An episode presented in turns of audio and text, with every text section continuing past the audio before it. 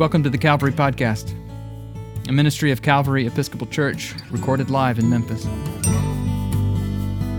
The Calvary Podcast is weekly sermons, but also conversations, reflections, and provocations about the mystery of God and what it means to be human in the world in need of repair.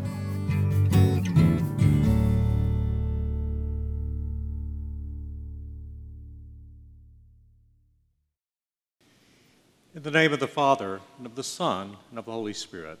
Amen. In the basement of the Society of St. John the Evangelist Monastery in Boston is a small, intimate worship space known as the Chapel of the Holy Spirit. In that chapel, there is an icon, which is a religious expression of art, similar to a painting. This particular icon depicts Jesus with the beloved disciple, whom we believe to be John, draped across his lap. One day, I sat in that chapel and prayed with that icon for 40 minutes. As I gazed into the eyes of Jesus over time and was drawn into the tender way he held the disciple in his lap, Jesus, in those, moments, became like a father to me. Of course, that is counter to his position as Son of God in the Trinity but that was how I was experiencing him right then. In those moments, Jesus came to me as a father figure to touch and to soothe an ache at the core of my being that I did not even realize was there unresolved grief over the death of my earthly father over 20 years earlier. I confess that it was hard for me to stay focused on this icon for such a long period of time but as I gazed into the eyes of Jesus as this father figure, gently stroking the head of his beloved disciple, it seemed like he had something to say to me or something to pray through me. If I could just stay and pray with him for a little while longer. In our scripture reading today from 2 Corinthians, Paul writes about the moments in which the eternal intersects with the temporary. He assures us that the Father who raised our Lord Jesus will raise us also with Jesus and will bring us into his eternal presence. It is not surprising that this is one of the recommended scriptures for funerals. It includes this phrase Even though our outer nature is wasting away, our inner nature is being renewed day by day.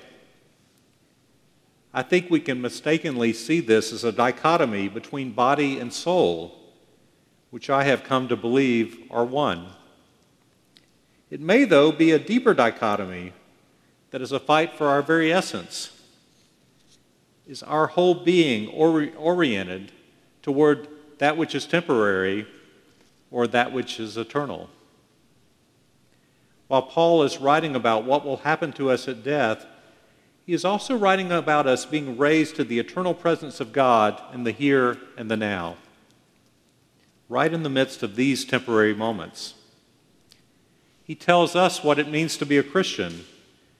We look not at what can be seen, but at what cannot be seen. How do we even begin to see what cannot be seen? In other words, how do we see the eternal? An icon is different from a painting in that the perspective is reversed. In a painting, the viewer is the subject who looks at the object of the painting, which recedes away from the viewer as it diminishes. In an icon, the perspective seems to gain in width as it goes back, such that the viewer is the object being viewed by the icon itself.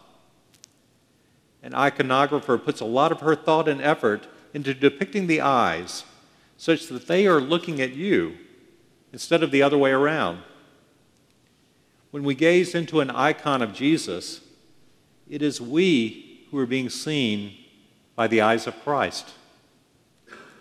So it is not, not so much us seeing the eternal, it is the eternal who sees us who sees into us and even sees through us. According to tradition, an artist does not paint an icon, an artist writes an icon. It is much like writing a poem or a prayer. One icon writer put it this way The icon is written insofar as it continues the work of communicating the gospel of Jesus Christ, albeit through line, form, and color rather than words. Seeing an icon as a written prayer teaches us a profound lesson. Prayer is not just up to us. Christ sees us, knows us, and prays through us. When we pray in faith before an icon, our spiritual gaze penetrates through the icon to Jesus' actual presence. But Christ's gaze also penetrates us. His life enters into ours. The eternal sees and comes into the temporary to heal us, to change us, to challenge us, and even to make us eternal. He calls us not only to look at and pray with Him as an icon, but to be icons. When people gaze into our eyes, do they see the eyes of Christ? For we are called to see into those around us through the eyes of Christ and be his instruments of healing, transformation, and love. What would it mean for us to be icons at work, at home, and around the city with everyone we encounter? What would it mean to look at each situation we face, even our biggest problem or our deepest hurt, as an opportunity to be raised up to the eternal presence of God and to invite others to be raised up alongside us. What would it mean to write your whole life as a prayer? After 40 minutes of praying with the icon in the chapel of the Holy Spirit, I felt Jesus, the Father figure, praying through me as he gently stroked the hair of his beloved disciple lying in his lap his eyes penetrated into me and through me, and his words reached down to my deepest longing, a longing buried so far deep my, within my subconscious I was not aware of it, a longing of what I most needed to hear from my own dad. The words of Jesus the Father were simply this Paul, I'm proud of you. Jesus is seeing and praying through each of us. He sees our deepest longings. He sees our greatest gifts and our opportunities to serve Him. He sees us as His icons in this city and in this world, gazing inward and outward to help Him both to see and to transform the temporary into the eternal. Amen. If you're curious about Calvary Episcopal Church, we are an eclectic bunch of Christian people who don't all think the same thoughts or dress the same way or vote for the same candidates or even believe all the same things about the mystery of God and what it means to be human. But we do believe that we need each other because of our differences, not in spite of them, and that God calls us into unity, not uniformity. Subscribe to the Calvary Podcast at calvarymemphis.org slash podcast or wherever you get your podcasts.